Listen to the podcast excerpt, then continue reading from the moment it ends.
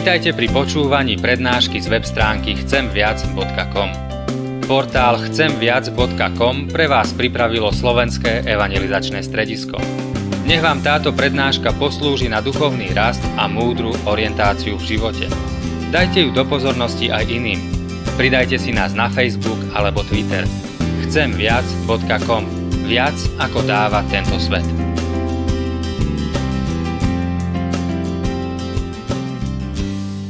Jedno ťa prosím, hospodine, a to žiadam, môcť bývať v Tvojom dome po všetky dní svojho života, vidieť Tvoju láskavosť a kochať sa dnes v Tvojom chráme.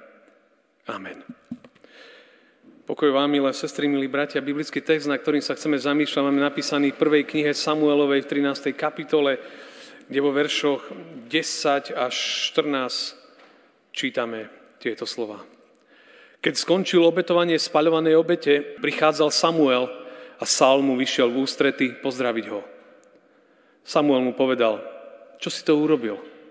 Saul odpovedal, keď som videl, že sa ľud rozchádzal odo mňa a že ty si neprichádzal v určený čas, ale filištínci sa zhromaždili v Michmáse, tak som si pomyslel, teraz pritiahnu na mňa do Gilgalu a ja som ešte neuprosil hospodina, nuž odvážil som sa obetovať hospodinovi obeť. Na to Samuel povedal Saulovi, nerozumne si konal, lebo si nezachoval prikázanie hospodina svojho Boha, ktoré ti dal. Už teraz by bol hospodin potvrdil tvoje kráľovstvo nad Izraelom na väčšie veky. No teraz tvoje kráľovstvo neobstojí. Hospodin si už vyhliadol muža podľa svojho srdca a určil ho za vodcu podľa svojho, vodcu svojho ľudu, pretože si nezachoval, čo ti prikázal hospodin. Amen. Toľko je slov z písma. Milé sestry, milí bratia, priatelia, začne možno tak trošku neštandardne. Občas mi chodia také divné maily z zahraničia. Zvyčajne ich do sekundy mažem. Ale tento týždeň mi nedalo a jeden som si prečítal. Sú to tie tak, také maily, ktoré sa tak všelijak šíria a samozrejme je to hlúposť. A tento bol z pobrežia Slonoviny. Je to taký internetový kostrbatý preklad, obyčajný podvod, ako od niekoho vylákať údaje. Tak vám ho budem čítať, ako som ho dostal. Ahoj, drahý. Hlboko podporujem túto úctu a skromnú prezentáciu. Povedzte mi prosím niekoľko nasledujúcich riadkov, ktoré vás zaujímajú. Dúfam, že si vyhradíte niekoľko drahých minút na prečítanie nasledujúcej petície so súcitom. Musím uznať, že vám píšem tento e-mail, ktorý s nádejou a nadšením dúfam, viem a verím, že vás určite musí nájsť v dobrom zdraví. Volám sa Mary Lukas. Meškám s jediným dieťaťom rodičov. Pán mister Lukas, idem. Môj otec bol veľmi uznávaný firemný magnet, ktorý pracoval celé dni v hlavnom meste pobrežia Slonoviny. Je smutné povedať, že záhadne zomrel na pracovnej ceste v zahraničí vo Francúzsku. A keď jeho náhla smrť bola príbuzná alebo podozrivá, bol v tom čase u môjho strýka, ktorý s ním cestoval. Ale Boh pozná pravdu. Moja matka zomrela, keď mi bolo 6 rokov a odtedy ma môj otec sa stal tak zvláštnym. Predtým, ako môj otec zomrel, zavolal mi a povedal, že má 3 milióny 600 tisíc eur ktoré vložil v súkromnej banke tu v Abidžane na pobreží Slonoviny. Povedal, že peniaze vložil v mojom mene a tiež mi poskytol všetky potrebné právne dokumenty týkajúce sa tohto vkladu v banke. Mám iba 20 rokov a som vysokoškolský študent. Naozaj neviem, čo mám robiť. Teraz chcem zo zahraničia čestného a bohabojného partnera, ktorý môžem použiť na prevod týchto peňazí s ním a po skončení akcie prídem a žijem natrvalo vo vašej krajine v čase, keď je pre mňa vhodné vrátiť sa domov a tak túžba. Je to spôsobené skutočnosťou, že som tu trpel v dôsledku mnohých pretrvajúcich politických kríz v chrbtici tu na pobreží Slonoviny. Smrť môjho otca mi skutočne priniesla smútok. Chcem tiež investovať váš fond pod správu, pretože nepoznám svet podnikania. Úprimne dúfam vašu skromnú pomoc v tomto vzťahu. Vaše návrhy a nápady sa veľmi cenia. Aké percento z tejto celkovej sumy použijete pri prevode prostriedkov na váš účet ako sa s vami stretnem. Zvážte to a čo najskôr ma kontaktujte. Na, a dal mi adresu. I hneď potvrdím, že chcete, pošlem vám svoje fotografie a tiež poskytnem ďalšie informácie. S pozdravom, Mary. Asi poznáte takýto typ mailov. Mažú sa zvyčajne do sekundy. Obyčajný podvod, nezmysel, lacná šanca niečo získať. Ale človek, keď by zrazu bol nejaký taký, že fúha, zaujímavé, klikne a hneď možno sa mu niečo pekné nainštaluje do počítača, alebo mu to kompletne znefunkčný počítač, zmiznú mu dáta. A zdá sa to byť také skoro až emocionálne, zomrel mi otec, tak tu máte údaje, mám 4 milióny pomaly eur na konte, neviem čo s nimi, vy mi pomôžte. Jednoducho, rýchlo to vyriešme. Cítiť z toho naozaj, aj tých mailov je množstvo po svete, a z ktorých ide iba jedna vec, vyťahnuť z vás čo najviac. A veľmi rýchlo. A človek, keď na to skočí, tak potom premárni príležitosť podľa tohto mailu. Možno som aj ja premárnil príležitosť zohnať peniaze na orgán. Ale nerobme to, čo nám neprislúcha. Radšej sa poučme z takýchto vecí. Premárnená príležitosť je názov tejto kázne. Prvý izraelský kráľ, ktorý sa volal Saul, priniesol Bohu spaľovanú obeď. Bol v zložitej životnej situácii, chcel si vyprosiť pomoc. Lebo to bolo naozaj nejednoduché. A v tom čase, keď sme počuli ten text, tak ľud bol zvolaný do Gilgalu za Saulom a vtedy sa tam zhromaždili filištínci, 30 tisíc vozov, 6 tisíc jazdcov, ľudí ako, ako, ako piesku na morskom brehu. A izraelskí mužovia videli, že sa dostali do úzkých, poskrývali sa po jaskyniach, dierach, roklinách, jamách. Prešli cez Jordán a Saul bol v Gilgale. Ľudia, ktorí boli s ním, boli prestrašení Čakal tam sedem dní, ktoré mal čakať na proroka Samuela. Samuel neprichádzal, ľudia odchádzali. Saul bol vystresovaný v životnej situácii, tak hovorí, prineste mi spaľovanú obed, ja, tu, ja budem obetovať. My vieme, že to nemal jednoduché. Čelil obrovskému množstvu protivníkov. To znamená, v jeho srdci bol strach. Odchádzali od neho ľudia. Tí, ktorí s ním mali byť, ktorí s ním mali zápasiť. Zrazu sa bál, že zostane sám. Osamelosť. Samuel, ktorý bol jeho prorok a kňaz, slúbil, že príde a slúbil, že keď on sa vráti, tak on bude Samuel ako prorok prosiť od Boha pomoc. Ale povedal Savlovi, čakaj 7 dní, čakaj 7 dní. A prešlo 7 dní a Samuel neprichádzal. Niektorí hovoria, že Samuel tiež čakal na slovo od Boha. A Saul, keď videl, že ako keby aj Pán Boh na neho zabudol. Rozumiete takéto faktory? Strach, osamelosť, pocit toho, že všetci na mňa zabudli, človeka môžu viesť určitým typom rozhodnutí. A tak na prvý pohľad sa nám môže zdať aj celkom logické, čo Saul kráľ urobil. Nepríjemná situácie, pomoc nikde, tak sa rozhodol, že on bude žiadať o pomoc. Celá situácia bola trošku taká skúška. Či vydrží počkať na Božie slovo do svojej situácie. Saul však pod tlakom životných okolností nedokázal čakať. A tak sa rozhodol konať a chcel on uprosiť Boha, aby urobil niečo pre neho. Nečakal na Boha, ale on chcel uprosiť Boha, aby niečo pre neho urobil. V tom čase prinášať obete to bola primárne úloha prorokov, kňazov, nie kráľov. Saul sa prehrešil tým pádom voči princípom, ktoré mal. Robil, čo nemal. Nie je problém tom, že sa človek pýta na Božiu voľu. Problém je mnohokrát, akým spôsobom to robí. Ono niekedy sa nám zdá, že viniť Saula, že ako tam zlyhal, je také jednoduché a lacné. Ale problém je, keď ten text študujete ďalej, tak zistíte, že vlastne aj vy ste Saul. Ja som Saul. My sme Saulovia. Lebo mnohokrát nedočkáme a urobíme niečo, čo, čo, čo nemáme. A Saul, keď doobetoval, urobil obeď, tak v tej chvíli prichádzal Samuel. Chápete? V tej chvíli. V tej chvíli prichádzal Samuel a Saul k nemu ide a Samuel sa ho pýta, že čo to robíš, čo to tu vidím? A on mu hovorí, že vieš, ja som videl, že ľudia odo mňa odchádzajú. Ty neprichádzaš ku mne. Filištínci sa zhromaždili a prídu a nás, nás všetkých zničia. Ja som to urobil. Odvážil som sa obetovať. A možno by sme povedali, že, že Samuel by mu mohol povedať, Saul, chápem, chápem tvoje rozhodnutie, tak uh, OK. A Samuel mu hovorí, Saul, to nedobre. Nerozumne si konal. Vieš čo, si bol tak blízko prielomu vo svojom živote.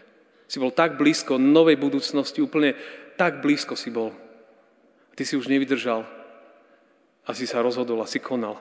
Pán Boh by už teraz potvrdil tvoje kráľovstvo. Už teraz by bolo potvrdené na celou zemo na veky. Kvôli tomuto rozhodnutiu tvoje kráľovstvo neobstojí. A Pán Boh si už vyhľadol niekoho iného. Muža podľa môjho srdca. Tak hovorí biblický text. Ten príde na tvoje miesto. Tak blízko bol a tak veľmi sa mu to vzdialilo. My vieme, že neskôr prišiel Dávid a stal sa kráľom. A bol mužom podľa Božieho srdca. Čo tento biblický príbeh znamená pre nás? Tri jednoduché veci chcem povedať. Čakať sa oplatí, aj keď okolnosti svedčia proti nám.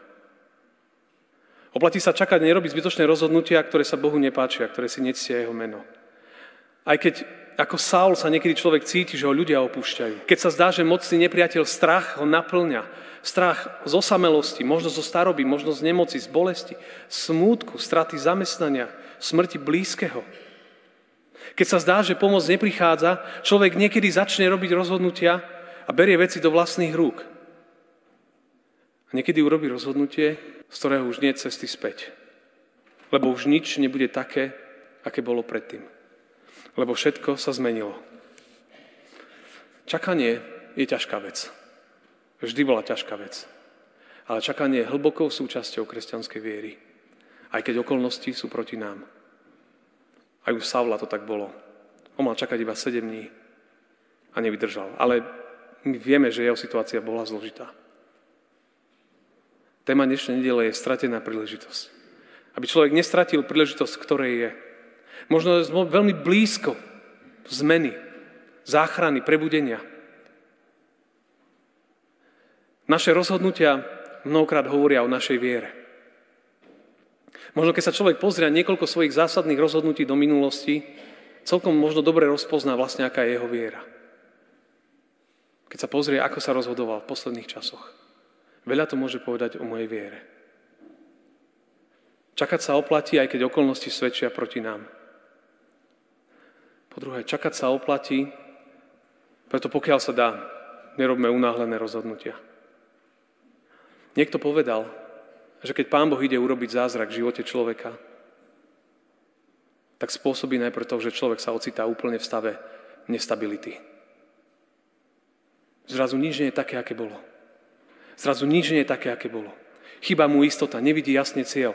Abraham, Noach, Jakob, Jozef, Dávid, a mohli by sme menovať takto ľudí z písma, ku ktorým, keď prichádzala zásadná zmena, sa chveli. Chveli tým, čo sa dialo. Nič nebolo také, aké bolo. A keď sa v živote veci chvejú, človek niekedy možno aj podraždený, možno aj nervózny, lebo nevidí tak, ako by chcel. Mnohokrát je to však čas a proces prípravy a formácie. Mnohokrát v živote sa človek dostane do situácie ako Saul. Zdá sa, že, že už to dlho trvá. Ale je to, je to formácia, je to premena. Pán boh, Pán boh roky mení ľudí. Ak si pozriete písmo, Pán Boh roky pripravuje ľudí, mení ich, formuje a potom zmenu niekedy urobí za sekundu. Ale ten proces, kým k tomu dôjde, trvá roky. Len, len Jákob, keď sa zmenil z Jákoba na Izraela, jeho meno, Trvalo 20 rokov minimálne, kým prešiel procesom formácie, aby bol trochu pripravený volať sa nie Jakob, ale už Izrael. A človek, to je také prirodzené, že keď je ťažko, tak človek chce robiť rozhodnutia. A preto možno je dobré v svojom živote, keď nás niečomu niečo pokúša, pomenovať to, napísať si to, mať to pred očami, čo to sú tie veci, ktorých sa bojím, prečo sa ich bojím, čo, prečo ma to stresuje. Prever svoju obavu, pomenujú. A možno, že sme bližšie k zázraku, ako sa zdá. Saul, keď sa rozhodol, v tej chvíli prišiel Samuel. To je až také, že keby čakal chvíľu ešte, tak sa dočka. A bude OK. Ale človek tomu, aby vytrval, potrebuje sedieť pri jeho nohách. Tá pointa nie je žiadna iná. A tam čakať na jeho slovo. Študovať jeho písmo a hľadať Božiu vôľu. Čakať sa oplatí, preto nerob niektoré rozhodnutia rýchlo. Niektoré rozhodnutia v živote musíme robiť rýchlo, to je jasné. Ale niektoré, a my vieme, ktoré, potrebujú čas. A to tretie je, že čakať sa oplatí, lebo raz príde prielom. Pán Boh nemeška, Pán Boh nikdy nezabudol na svoje deti, aj keď sa to niekedy tak nám zdá. Abraham išiel betovať Izáka. V poslednej sekunde mu Pán Boh povedal stop. A ukázal mu novú cestu. Dal mu novú nádej, nový prielom. Čakaj a dôveruj. A Pán Boh ťa bude pripravovať na veci, ktoré sú pred nami. Pán Boh má dobrý plán, aj keď niekedy cesta je ťažká. Spomeň si na Ježiša. Spomeň si na Getsemane. On vedel, čím musí prejsť. Vedel, že to nebude jednoduché. Mohol utiecť, mohol zdať sa, ale vytrval. Keby pán Ježiš v Getsemane si vybral ľahšiu cestu, tak tu dnes nie sme. Keby chcel uspokojiť primárne ľudskú potrebu žiť, tak tu dnes nie sme. Keby sa neodovzdal do Božej vôle, tak tu dnes nie sme. Keby krv a pod netiekla z jeho tváre, tak tu dnes nie sme. Keby sa rozhodol nemodliť a nečakať na Božie uistenie, tak tu nie sme. Ďaká, že sa modlil, aj keď učeníci spali. A Boh mu poslal aniela, aby ho posilnil a aby dokončil, čo začal. Aby vytrval. To Pán Boh robí dodnes.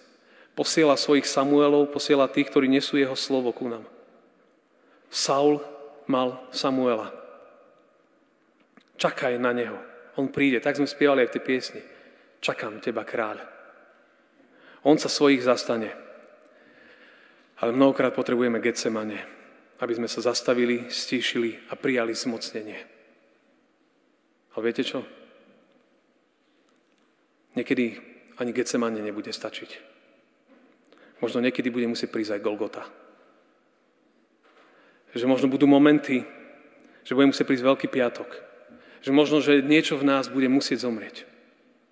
Niečo bude musieť, čo sme si my postavili, vybudovali v svojej hlave, v svojej chimére niekedy, musí byť pochované. Možno raz svoje plány budeš musieť pochovať, lebo to budú tvoje plány. A potom budú môcť byť skriesené nové plány. Jeho plány. Ježiš išiel až na smrť. Ale potom prišla nedeľa. Potom prišlo vzkriesenie. Potom prišiel život. Nedeľa je deň radosti, dnes je deň nedelný. Deň nového života, deň sviežosti. A niečo nové sa môže narodiť, niečo nové môže povstať. A tak znovu a znovu môžeme prísť k nemu s tým všetkým, čo človek si nesie. Preto, ďaká Bohu, že dnes je tu aj spoveď, ktorej môžeme tak pánovi predložiť. Tak verejne, že niečo mu chceme dať. A potom bude aj večera pánova, ktorom spoznávame na novo, že, že on sa nám dáva, že v ňom je všetko. Čakaj na Neho. Čakať sa oplatí. Aj keď všetko sa chveje. Ale neboj sa. On má svoje slovo, má svojho ducha, ktorým vie ľudí povzniesť a preniesť ich tým. A nie je to jednoduché. Ale platí, že aj keď sme kde si urobili nejaké zlyhania a chyby, toto je moment znovu, kedy môžeme povedať, pane, odpusť a daj novú nádej. Ak vyznáme svoje hriechy, on je verný a spravodlivý, aby nás pozdvihol do nového života. Tak to je, to je moje jednoduché posolstvo z tohto nejednoduchého textu. Čakať sa oplatí,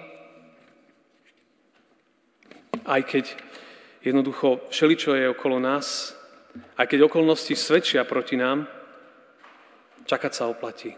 Čakať sa oplatí, preto nemusím robiť unáhlené rozhodnutia. A čakať sa oplatí, lebo raz príde prielom. Lebo Boh sa svojich verných zastane. Zastane každého, kto svoju nádej vklada do jeho rúk. Tak to všetko môžeme priniesť, aj svoju radosť, aj svoj smutok, aj bolesť. Toto všetko môžeme dnes priniesť. Toto je deň nádeje, toto je deň života.